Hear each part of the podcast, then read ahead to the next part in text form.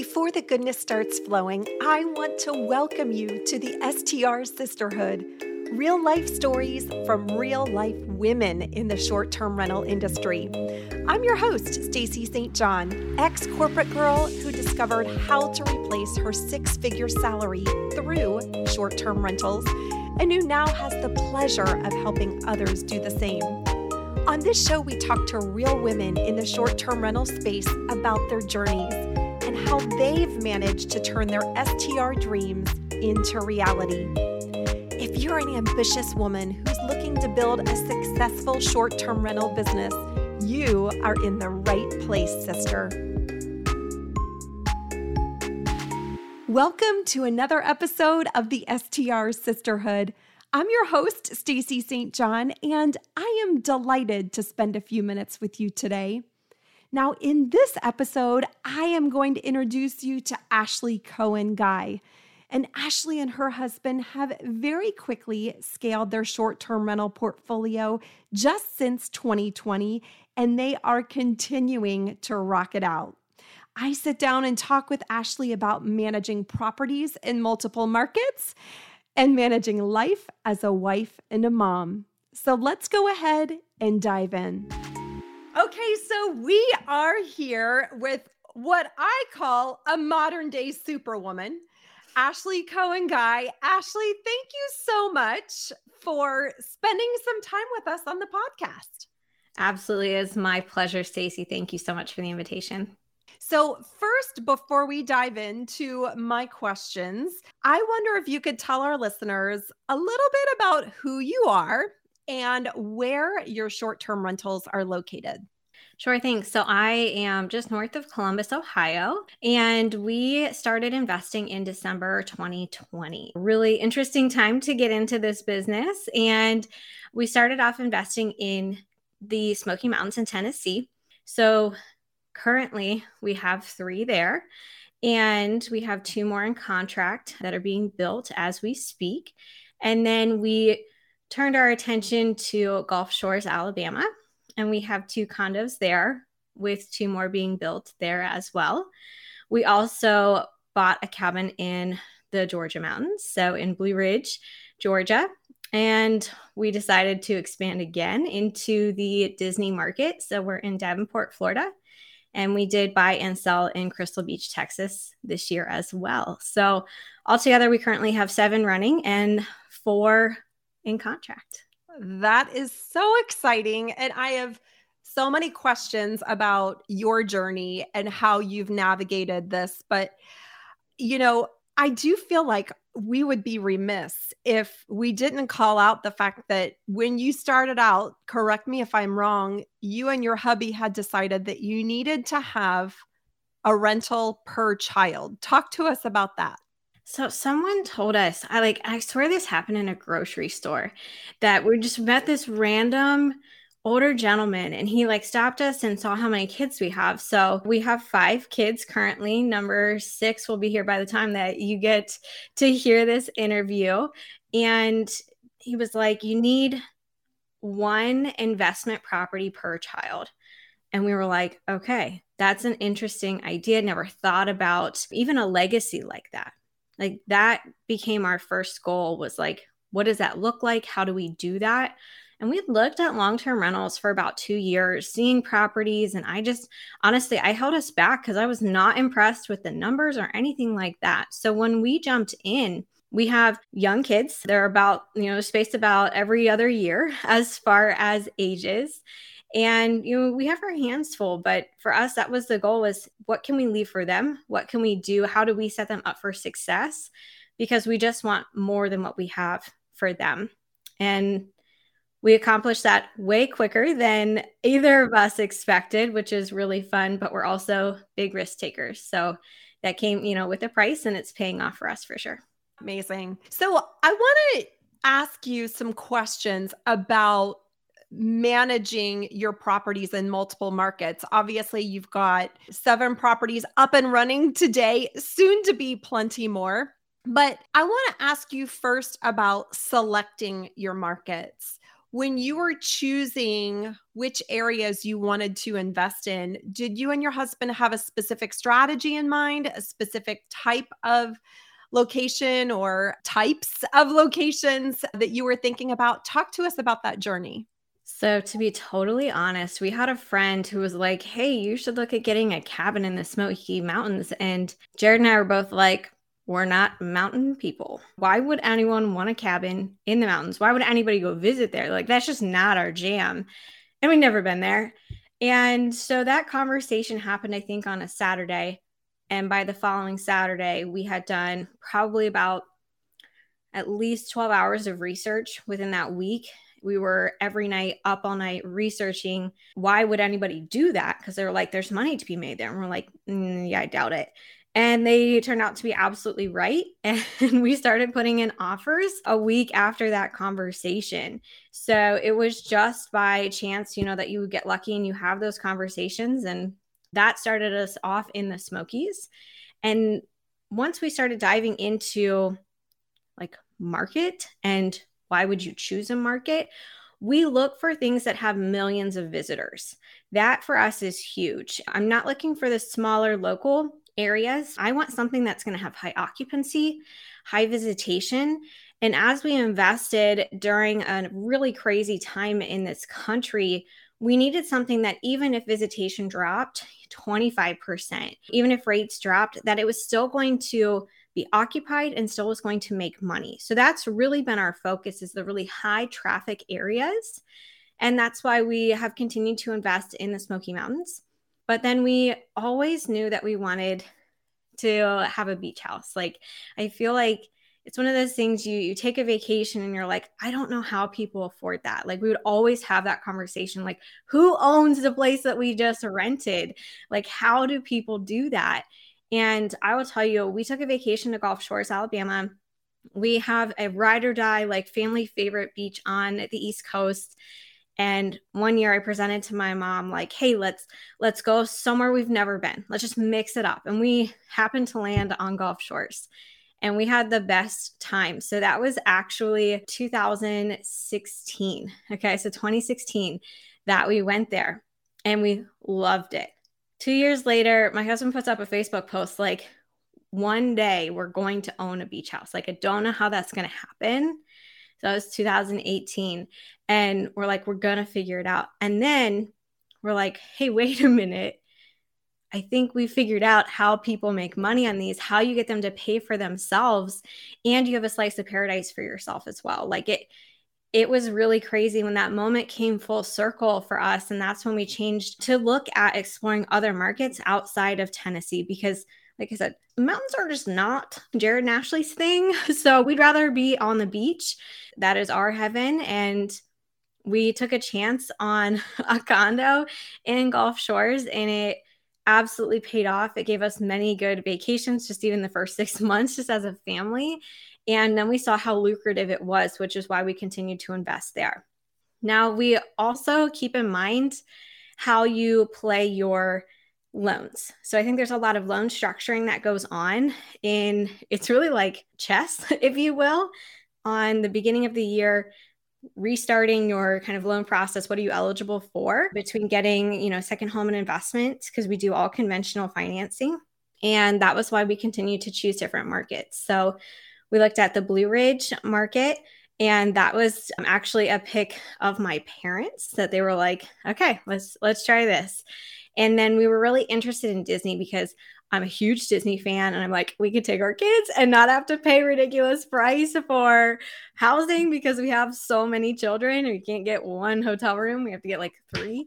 and this was something we're like, wait a minute, this is cool that this is a kind of a year-round market. I mean, there's there's slower months, like Disney's always busy. So we knew again that millions of visitors, we just did the research that way in our expansion and made sure that the numbers made sense for the specific properties that we were choosing in those markets. So great. So great. And I did not know you were a secret Disney fan. I am a secret Disney fan. Oh, girl, there's no secret over here. okay. So I digress really quickly, but what is your favorite Disney character? This has nothing to do with our interview, but I have to ask. Probably gonna go with Tinkerbell. Okay. It's really hard for me to choose, but like the magic of a little person, that's kind of what I hold on to. okay. And one more question about Disney. What's your favorite Disney park? Oh, Epcot, hands down. There's nothing better. I will tell you a really quick, funny story though. So I've basically been pregnant on and on on and off, I should say, for 10 years.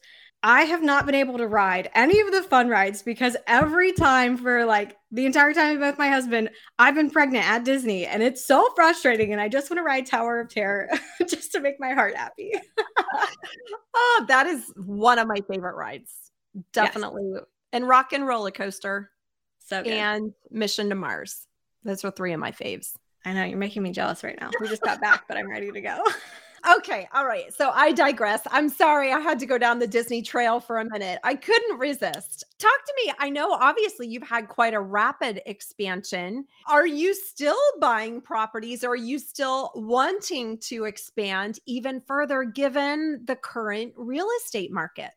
I secretly really love this market because there was a lot of competition over the last two years of people jumping in and you know, they were offering way above and beyond what was reasonable. And there just wasn't a lot of smart decisions, I don't think personally, from some investors. And so I think this specific market that we're in, while it seems challenging, has actually like it weeds out the people that are just kind of playing around and you have the smart investors playing right now. Because as real estate's kind of shifting we're seeing getting properties under contract that are under asking and seller contributing towards the closing costs. And like like there's it's a t- just totally different than blindly offering 60,000 over and covering the the seller's closing costs. Like it's just really different. And I I actually enjoy it cuz it's slowed down a little bit. It's less impulsive and it gives you an opportunity. And especially as we come into the winter months there's a lot of opportunity in the markets that are slowing down to buy because inventory is going to go up. You've got less buyers out there. And yes, it, your interest rates are like you can't really change that a whole lot, but you have a lot of power for negotiation at this point. So uh, we're still buying. We've even planned out, like like I said, we've we've got to be very strategic about our loan structures and what order we do them. We just had a discussion, I think, last night about buying something, you know, buying the next one and really planning out our entire next year's worth of purchases already. Yeah. So, do you mind if I ask you about that loan structure a little bit? And for anyone who may be listening that, you know, is thinking, what is she talking about? Like strategy with loan structure? This is a whole thing in and of itself. Right. And so, I'm curious if you don't mind sharing a little bit about how your strategy looks when it comes to the financing of your properties. Absolutely. So I will tell you there's a lot of, I'm not a lender. I'm not a financial advisor. I'm not CPA. I'm not any of that stuff. And there are a lot of mixed feelings about a gray area in the Fannie and Freddie guidelines for lending. So we play in the gray area because, again, it's really not specifically outlined. Our lender knows exactly what we're doing and is very comfortable with that as long as we are honest with them about what we're doing with the property. So, with all those things in mind, basically at the beginning of the year, you're going to kind of have everything like reset. So, you file your taxes, and then at that point, you're going to say, okay, with this income, what is my purchasing power? And for us, we chose a lot of second home mortgages because we were eligible to get them at 10% down, which is your least amount up front. And a couple years ago was where you could get a little bit less of an interest rate. Um, now they're about the same as an investment, but it still requires less down as far as money out of your pocket, which has allowed us to scale. So when you start buying properties, it adds to your debt and so that's why you want to be specific about for us, we try and choose the second home mortgage first. And then all the subsequent ones after are likely going to be investment loans based off of the fact that I've already added this amount of debt that shows no like no income for the rest of the year. So that's why we're really specific about what markets, what order we purchase in, making sure that we have refinanced some out of second home mortgages so that we can actually buy in the same market and get a second home and basically upgrade our house and still just put 10% down or upgrade to an, a better property and just put as minimal down as as possible. So for us we use uh, we do the conventional financing. I have a lender that does 10% second home and then 15% investment. And that's really how we've leveraged our money to be able to scale as fast as we have. Amazing. And I appreciate you diving into that. That's a whole podcast in and of itself. And I'm sure that you would be more than happy to have a deeper dive with with anyone. And we'll we'll make sure at the end of this and in the show notes we'll put how folks can get a hold of you to ask you additional questions because I'm sure there'll be ones that come up. So I want to circle back really quickly into this concept of managing properties in multiple markets. And I know firsthand how complex it can be. Number one, managing multiple properties, but number two, managing properties away from where you live. Talk to us a little bit about what complexities you've seen come up and how you have navigated them? So, we really focus on the who, not how mindset. It's not how I can fix the problem, it's who can I call that's going to fix it for me, or who can I call to do this service. So, when it comes to self managing from states away, because I don't have any in my home state, for me, it's picking up the phone and who's going to be a reliable person to answer, who's going to get the job done. And this comes, it really can be a bit of trial and error of trying to find the right vendors to work with, getting somebody who's maybe not a huge corporation, but also not just starting out somewhere kind of in the middle that has a medium sized business that can take on growth but that still has all the systems in place to make sure that everything gets done as as it should. And and we have had several challenges within that space of trying to figure out too small, too big. I, I, prefer to work with people that own their own business and maybe have worked for a corporation before. But I, I really love supporting entrepreneurs that are out there hustling and grinding. I just got to make sure that we're the right fit too, that they've got everything in place structurally to make it just go smoothly whenever we we pick up the call or pick up the phone and, and need something help wise. So we've definitely ran in, into problems with that. We've gone through quite a bit of cleaners in some markets just from lack of communication, lack of showing up, lack of systems. That all is very frustrating. One of my favorite things to do for I'd never been to Blue Ridge. I think it was I think we owned that place for I don't know, maybe 6 or 8 months before I ever went there. So like I didn't even never been there mm, like no desire to go, no desire to see the place. It just is really kind of different when you're a super hands off investor, but you manage the place. So you're responsible for knowing the ins and outs and everything about that area. So, some of my favorite things to do is one, ask other owners. I think owners are some of the best ways to get referrals for vendors, but I also know there's a lot of value in the local people. So, especially for, you know, that specific market, I looked at the Facebook groups. Who are the locals recommending? Because they might know somebody that's not popping popping up in my Google search for whatever it is that I'm needing. And those people, I mean, and listen, moms are like the truth tellers.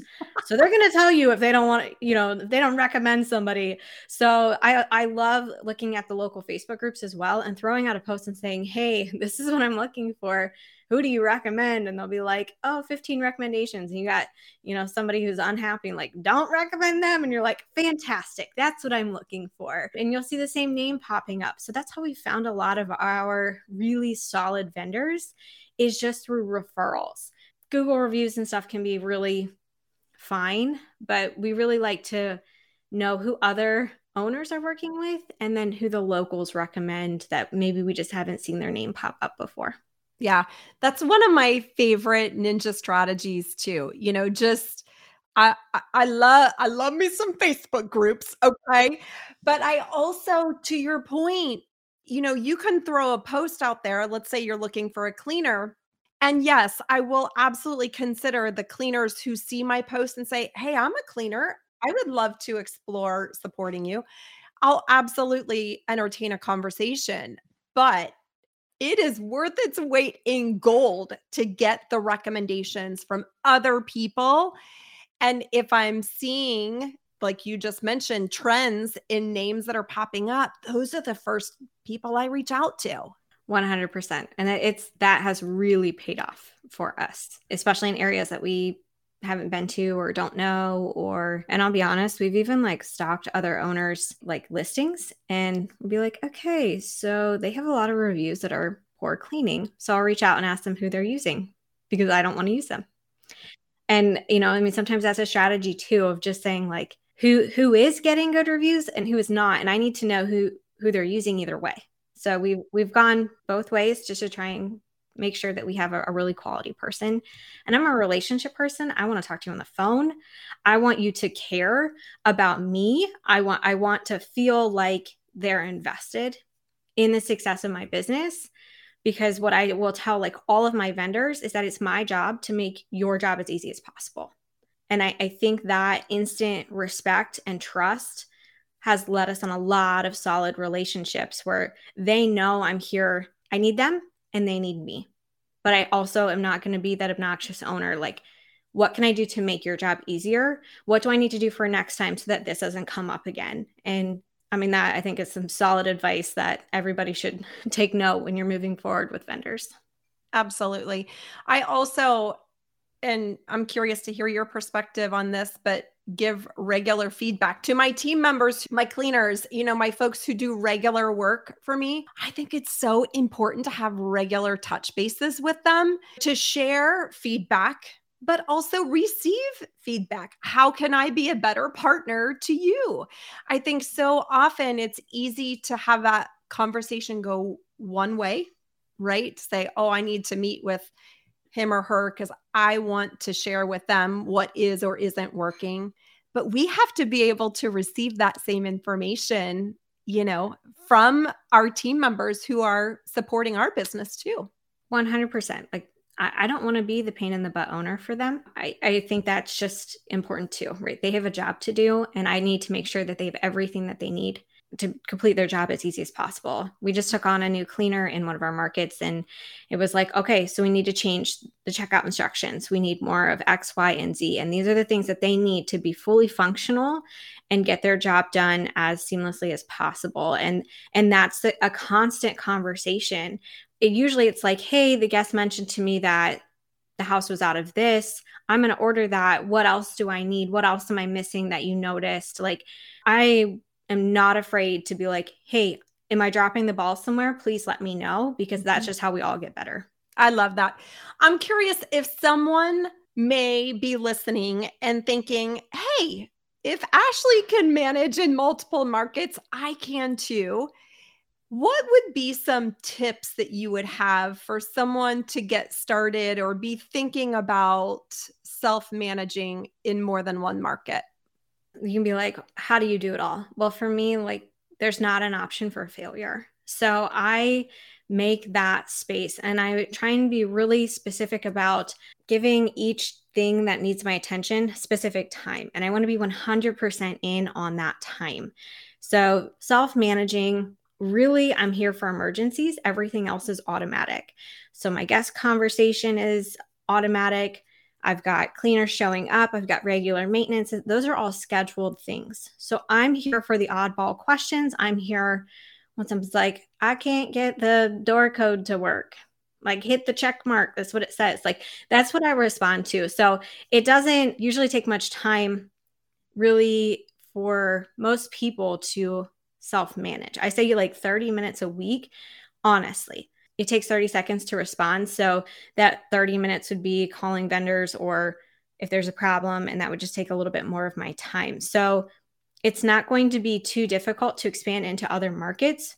As you add more properties, your systems usually become even more streamlined, that things are just going to run a little bit smoother. So it's just in my phone, I have the state abbreviation for each vendor. So that way I know I'm like, okay, so it's Florida. Okay, so I'm looking for, I just pull up my Florida contacts and give them a call if I need something. That's been the best thing for me to keep my brain straight on knowing who to call. Like, I can't do first name, last name. Like, they have to be first name, last name. AL handyman. So I'm like, okay, that's who I need today. And that that's what makes it a little bit easier for me to kind of juggle those. We also like to do you can either do like notes on your phone, that's really fun, or you can do an Excel sheet if that works for you of just your list of vendors. So if you do feel like you're overwhelmed, you can't keep things straight, either like like I said, that list on your phone is is great for quick touch points, or you can do an Excel sheet with names, numbers, contacts, things like that, if you prefer that type of organization. Yeah, yeah, I love that that that tip for the state abbreviation in the phone. I might have to steal that, Ashley. the only way I function, I swear. Because I have two Mike Handymans, and I get that gets too confusing because they have the yeah. same names and they're different states. That's amazing. So I do want to ask you too. And again, I feel like I would be remiss if I didn't just shed light on the fact that I really, I, am genuine when I'm saying this. I think of you as like a modern day superwoman. You are not only creating a real estate empire and a legacy for your family, you have a continuously growing family with baby number six just about here, will be here by the time this airs. But you also have another very thriving business aside from real estate. And you also give back to our short term rental community. And I'm sure you give back to other communities as well. I know you talked about designating time and being all in on the time that you do devote. Are there any other time management strategies that you have up your sleeve that have been most helpful to you? It's a compliment when you say, like, oh, you're superwoman. Like for me, I, I don't want to be the standard. I'm not, you know, for me, I just focus on what Ashley has to get done. So please don't hold yourself like, oh, well, she's doing all of this and like I I'm afraid to do whatever. Please don't. That's not me. I don't care for that type of spotlight personally. So I homeschool my kids. So I have that work during the day. I have a sales business on top of that.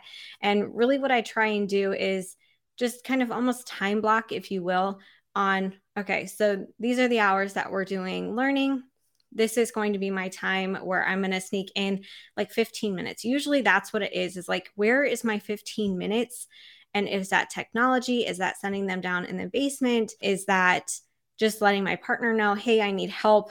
These are what I'm going to accomplish and knock out in 15 minutes. I've tried scheduling. I will tell you, I'm like one of the most chaotic least organized probably people out there just because that doesn't work for me. I don't like heavy structure. I don't thrive in that environment. So if you're like, oh, you have to have everything together. No, I'm a hot mess over here that is doing it all because I do it in what feels good for me. So if you can take those 15 minutes. So earlier today, I was like, okay, I've got to pay a couple invoices. I need to reach out to one of my contractors and I knew that was only going to take about 15 minutes. So I told my kids, we're doing this and this from this time. And then when this time hits, I've got three things that I'm going to get accomplished. And as soon as I'm done, we can move on to the next thing.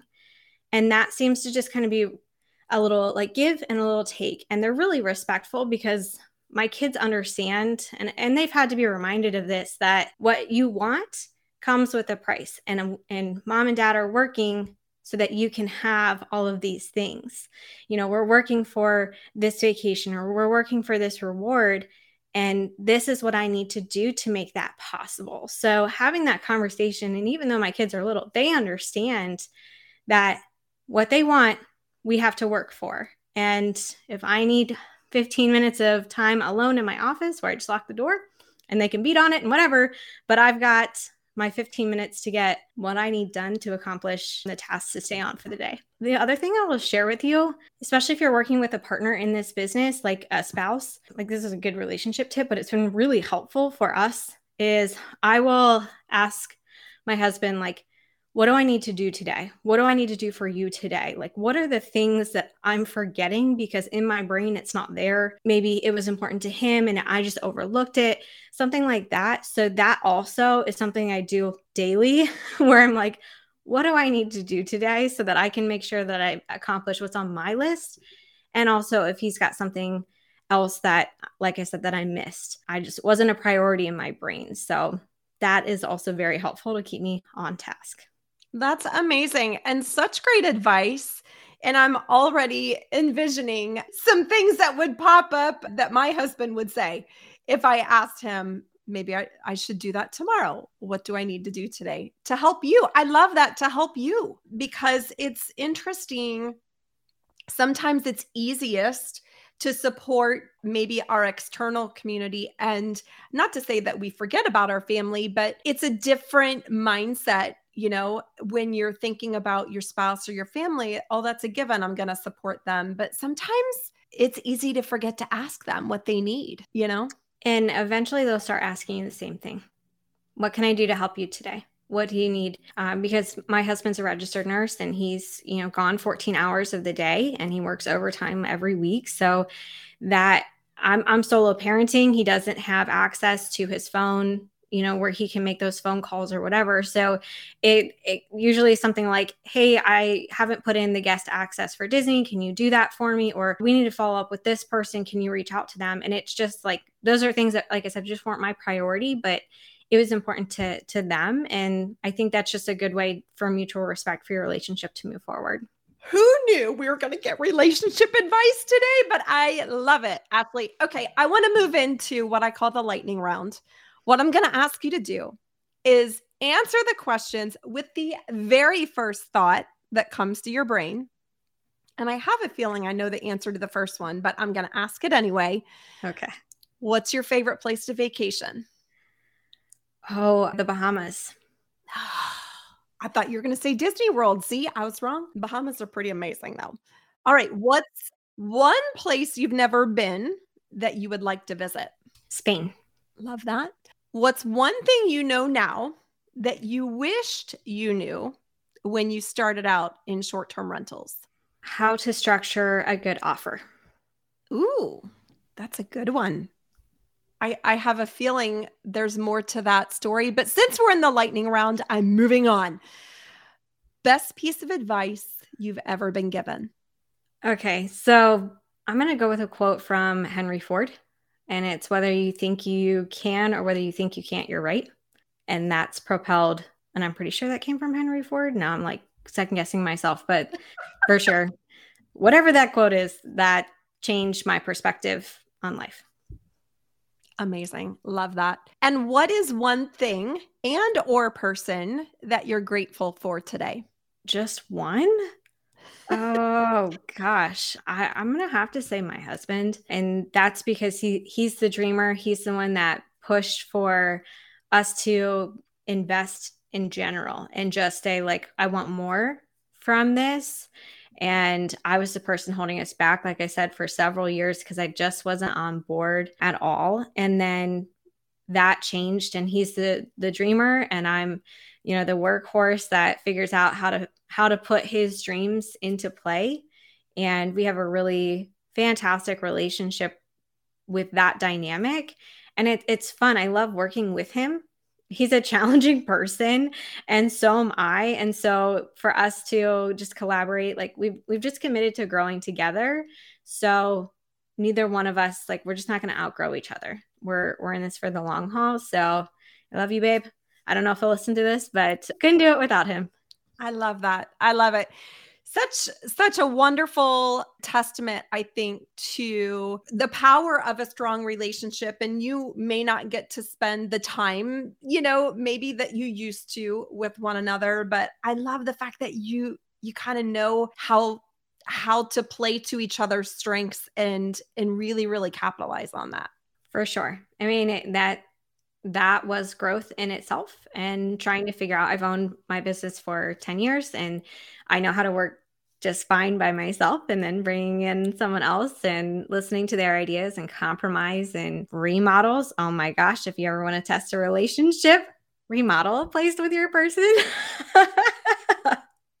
oh, yes. Oh, yes. So, Ashley, if folks want to learn more about you or get in touch with additional questions or maybe ways that you could support them, where is the best place for them to find you online? So I'm on most social media platforms under the Femme Investor, H E F E M M E Investor. I also have my own website for that as well. And, and many, especially women that have reached out for help or guidance, like that's what I'm here for. This is an abundance area. We can all win. And I want to help you. I want to teach you, you know, the same strategies that I've learned and I've made a lot of mistakes. So I have no secrets. I'm here to help and happy to be a resource for anyone. So by all means, please reach out. That's that's what we're here for to help everybody win. I love that. Couldn't agree more. And Ashley, thank you again, not only for joining us today, but for doing all the things that you do to help other people. My pleasure. Thanks again, Stacy. Okay, sister. Are you ready to start making your short-term rental dreams a reality, but feeling lost, stuck, or just overwhelmed? Here's what I know for sure. You deserve everything you're dreaming of, and you deserve to get it with ease, support, and joy.